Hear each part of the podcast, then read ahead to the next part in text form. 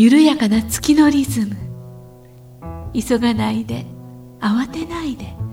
焦らないで。月明かりの中で事の葉を紡ぐ。ここは音楽のスピリットとピースマインドを伝える。光のカフェ。モンタ？はるかのウィンターカフェ今日は可愛い いつも可愛いけど。かわいい坊さんです。はいこんばんはボミさんです。こんばんはかわいい武田遥です。言うか自分で。誰も言ってくれない大丈夫言ってあげる。可愛い可愛い可愛い可愛い。うんありがとうございます、さて、はい。えーこんなにご陽気なのは明日からまた連休ということですね。皆さんね。今日は9月22日金曜日です。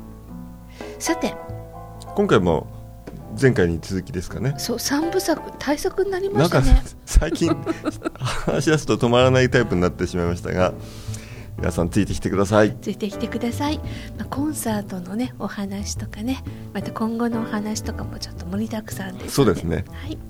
たっぷりとお聞きください。どうぞ。あそうだお客様のマナーとしてねうん、昔ね坂本龍一さんがコンサートで、うん、まあ曲を弾き終わってこの余韻のところで「教授髪の毛白い」かなんか言った黄色い声が飛んだんですって。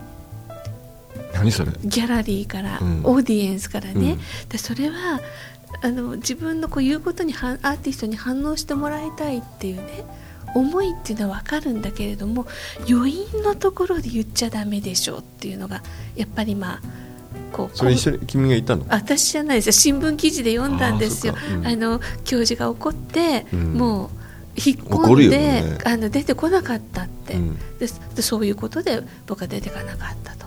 最後に余韻をねちゃんと味わってほしいのにそこで声かけうん、マナー違反だよねうん、マナー違反だからこういったことをあの少しずつね若い方もコンサートのマナーっていうのもね身につけつつあの同じような体験をね僕はあのキース・ジャレットのコンサートでも感じたことがあってさあそうですかあれやっぱりキース・ジャレットのファンのお一人の方が余韻が消える前には大き盛大に拍手するんだよ、あもうブラボーと同じような気持ちでやっちゃったんでしょうね、うん、あの余韻が大事なのに、でえーさすがに2ステージ目の時にあのアナウンスでええ。あのさ余韻が終わるまでああの拍手を控えくださいっていうようなあのアナウンスがあったの。あらよっぽどですね。でもその人辞めなかった。あそうまたやってる。分かってないみたいな。ああそっか。本当の音楽を味わうっていうことを分かってないとそういうことにでもねなっちゃうのかしら、僕のコンサートはいつも最後の最後までね皆さんね聞いてくださってるよ。うん本当にね最後の一音出て音が消えてそこで一呼吸ついて拍手が起こりますよね。そうなんだよね。だから僕のオーディエンスは皆さん本当にマナーがいいなと思って。ありがたいですよねありがたいよ。ね。うん。うん まあ、ミニ知識ですけれどもコンサートでは、まあ、もちろん携帯電話のね電源は。いや携帯電話ね一時携帯今はさ、ええ。あの携帯電話のお持ちの方はスイッチをお切りになってくださいっていうアナウンスするじゃない。ええ。携帯電話が入り出した頃ってそういうのなかったんだよね。でよーくななってた。ねそれでねある時ねあまりにうるさいんでええ。これねちょっとムッとしたわけ。うんうん。で途中でやめちゃったの演奏で思わず僕のポケットから自分の携帯を出してえ「今俺に電話すんなよ!」うまい王さん上手。まあそれはちょっと傷つけないね。注意の仕方で。すいやよいやいやいやもうさあの面白かったよ、まあ笑いにできるうん、っていう、それ以後はさぜひコンサート中は僕に電話しないでくださいと。ナイスですね王さんね。ナイスカバー怒らないで引っ込まなかったっていうのは大人ですね。それ確かね沖縄のコンサートだったんだけれどその携帯電話をまた僕がポケットに入れて、うん、いやなあその日はねなんか2回公演だったんだよね、えー、で僕はねあのその、ね、2回公演のその中間にあのこうあのセーファーオタキって言って、えー、あのすごい素晴らしいこう聖地があの沖縄にある。の、うんうん、今は観光化されちゃってすごいたくさんの人がよ行ってるんだけど僕が行った時はもうほとんど人がいなくて、えー、そこでそのなんていうかまあノロたちがこうねあのこあの神下ろしみたいな。神下ろしみたいなことするようなとこでそこに連れてってもらった、えー、そしたらさなんか僕こうエネルギーがなんか僕の中で充満しちゃって。受けちゃった。いっぱいいただいて、うん、うん、なんかは発狂っていうか爆発しそうになっちゃったわけ。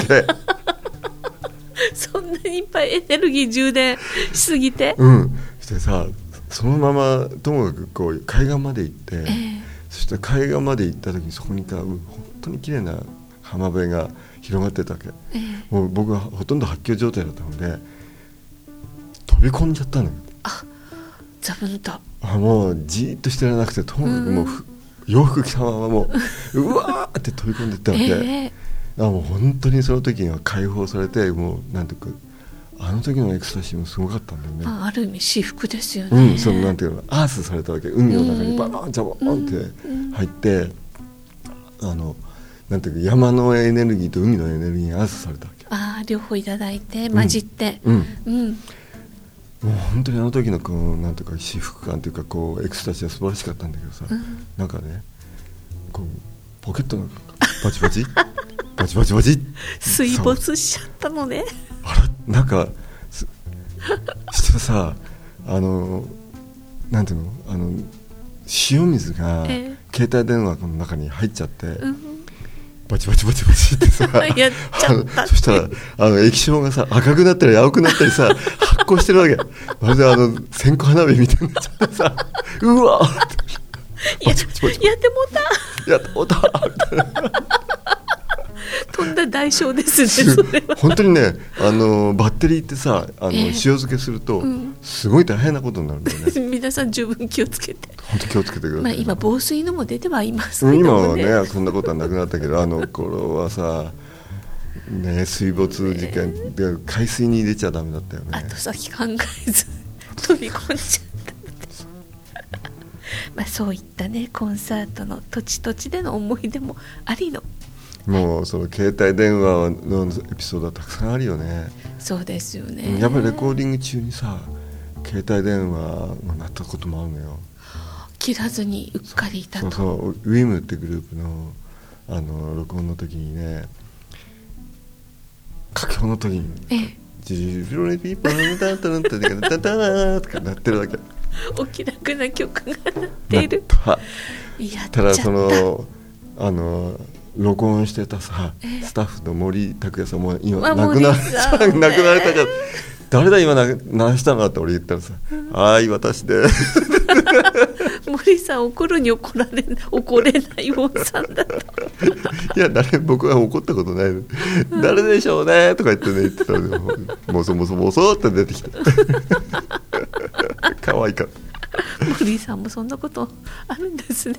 ねあるんだよね、懐かしい思い出。懐かしいですね、まあ携帯電話の話まで来ましたけれど、まあ、コンサートと音楽のお話でちょっとねずっと展開をしてきましたけれども,、もううん、コンサート話題ピアノ話題、うん、音楽話題はやっぱり尽きないね。ね 携帯話題もね、うん、そうだもうちょっと話してもいいのかしらあのねピアノの話をしたいんだけどさ、はい、これなんで話してみたいかなと思うと、ね、日本のピアニストすごいたくさんコンプレックスを持ってる人がいるんだよね。そうなんですか、うん、っていうのはねピアノっていうのは西洋で作られた楽器なのでその西洋人の手の大きさで作られてる。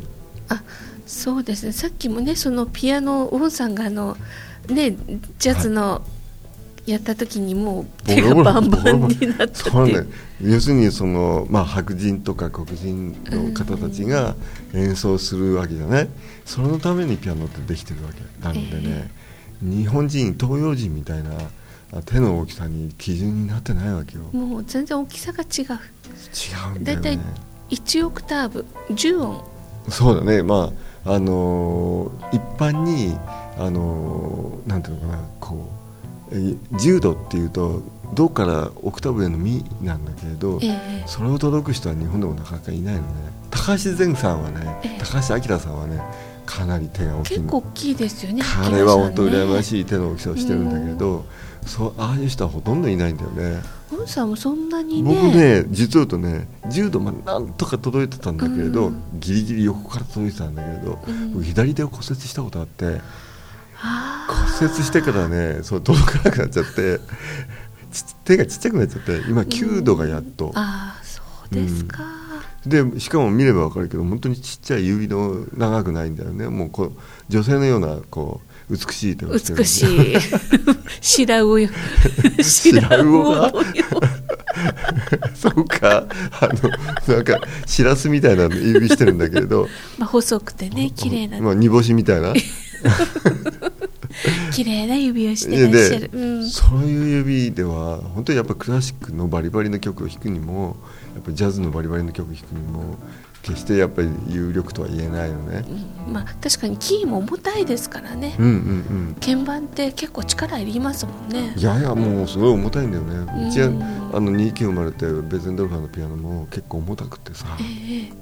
あのあのまあいわゆるその僕が静寂系の音楽やってる時はそれでもなんとかなってるわけ。ええ。でもさすがにさフュージョン系でバリバリって弾けないんだよね。です。スピードもねいるからちょっとねそうやっぱり自分のあのあのなんていうかぶつけたいタイミングとかそういうので弾けないので、でまあそそのまあ今回5回のフュージョンを系のセッションをまあ春からあの初夏にかけてやった時に、もうボロボロになっちゃってさ。手がさ使い物にならなくなっちゃってさ。次の日仕事なくてよかった。本当にあのもうん。う弾けないなと思ってたんだけど、うん。でもう最後の日あの5回目のセッションの時さシンセサイザーでやったらさ楽。確かに軽いから。軽いし、ね。まあ、オルガンタッチなんで、うん。まあ、エレクトーンみたいなタッチだったわけで、ええ。それとかあのあの本当にね僕あのミニ鍵盤 ミニ鍵盤で。ピアニカみたい別にさいそうそうピアニカみたいなうん。鍵盤なのね、別にいいじゃんとかってね。これでいける、まあ今あのキーボードシンセも、うん、とってもあのピアノの音が良くなってますからね。素晴らしいのよね、うん。もう本当に生のピアノの音を録音されたものに関して言うならば全然な見分けがつかないあ聞き分けが聞き分けがつかないもうこれからはで僕あのもうほらうん年どんどん年を取って指もどんどん軟弱になっていって 心も軟弱になっていいくのでもうあのそういうなんていうのもう軽いタッチの ミニ鍵盤でいこうよっていう、ねやっててまたそのうちやっぱりピアノがいいとかって。うん、なんかもしれないけれどね。それはそれであの、なんていうのいいんじゃん別にこうなんていうの手放せばいいだけの話なので。そうですね。ですので日本のピアニストの皆さんもね手が届かない指が届かない人たちもいいんですよ。悩まずに新鮮で、でもなんか工夫次第でうまくねいくっていう話も聞いたことはありますけど、まあ工夫も限界があるから限ね界があるから。新世派を増やそうとしてますね。し、てます まあ、ピアノ好きな方もね頑張って、そうですね。だからそのコンプレックス持たなくてねいいと思うのね。だからあの自分のボディサイズにある合う音楽をボディサイズに合う楽器でやればいいと思うのね、うん。心がこうね豊かで伸びやかで、そう手放せばいい、うん。受け入れればいい。自分はこういうピアニストだから、うん、変えられるものは変えてうん変えられないものは受け入れる、そうですねいやそうですねって今ねあの簡単に言っちゃったように聞こえるかもしれないんですけど、うん。ちょっと私事で申し訳ないんですが、うん。この間のライブであの、まあ、あの放送の中でも読ませていただいた高村光太郎すっごい苦労したんですよ。うん難しくて難しくて、うん。なんでこんな選ん選んじゃったんだろうって。でも直感で選んじゃったんでしょうがないんですけど、うんうんうん。ずーっと取り組んで前の日までずーっと考えて考えてこの表現でいいのかこの表現でいいのか幸太郎先生の思いはここれかしらみたいなところをずーっと探り探りずーっとやっていて、うん。もう当日になるともうバンジージャンプしかないんでね。ね。うん。えいやって。まあ非常にそれが好評だったから、まあ、安堵はしているんですけれどもあのそこに至るまでのなんて言うんでしょうね。紆余曲折とかうん。これでいいのかとか。っていうのもまああの一つの通過点の財産でもあるから、いやだからさっきさ、うん好きよっぽど好きじゃないとできないよっていうのはさ、裏側にはどんだけ追い詰められるかっていう話だよね。確かにね、うん本当そうなんですよ、ね、もうやめてこれ本当にやるのみたいな感じだよね。うん、人前でやるのって恥ずかしいっていうのがありますからね。ハードル高くなるし、うんなんていうのかなその自分が自分で OK 出せればいいって話じゃないじゃない。自分の中にオーディエンスがいて、うん。自分の中にハードル作ってるから。う怖い。でもまあ年齢としてやっぱり読めるようになったっていうのは確かにね、うん、ある部分はありますよね。そうだね。まだまだほら成長のねあのはるかさんはまださあの31だから。あそうなんですよ。まだまだ成長の伸びしろあるわけで。本当にね人間はなんて成長って言葉あのほらなんていうのこう肉体的にはさこれから衰退していくわけじゃない。加齢とともに、ね。年とともに、うん。でもさそれって本当に成長なの？あのあの衰退なの？っていうとさ、うん。実を言うとさあの人間って最後の最後まで成長なんじゃないかと僕は思うんだよね。そうですね。うんうん。その本当に一番そのなんていうの人間って最最後の最後亡くなる旅立ちその瞬間まで成長を続ける存在だと僕は思っているので最後の朗読ってほら前そういう話だよね。亡くなる前の最後の朗読。亡くなる前の最後のそうそう。ヘロヘロになりながら皆さんありがとう最後の僕私の朗読をお聞きくださいしていくんです。モンさんも最後のピアノこの一音を聞いてくださいとか言ってさ聞いてください。ヘロヘロヘロヘロって。まあでもそのねあのフュージョンもう戻しますよ話も。